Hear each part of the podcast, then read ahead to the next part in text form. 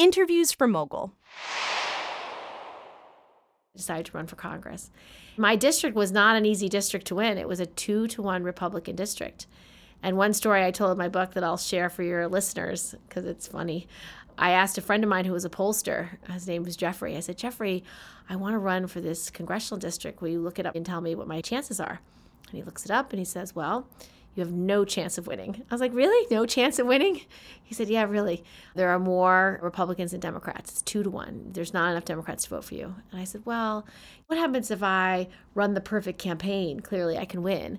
And he said, No, there are more cows than Democrats in your district. You can't win. And I said, Well, what happens if I raise $2 million and really get my message out? I can clearly win then. He said, Nope. He said, There are not enough Democrats to vote for you. You cannot win.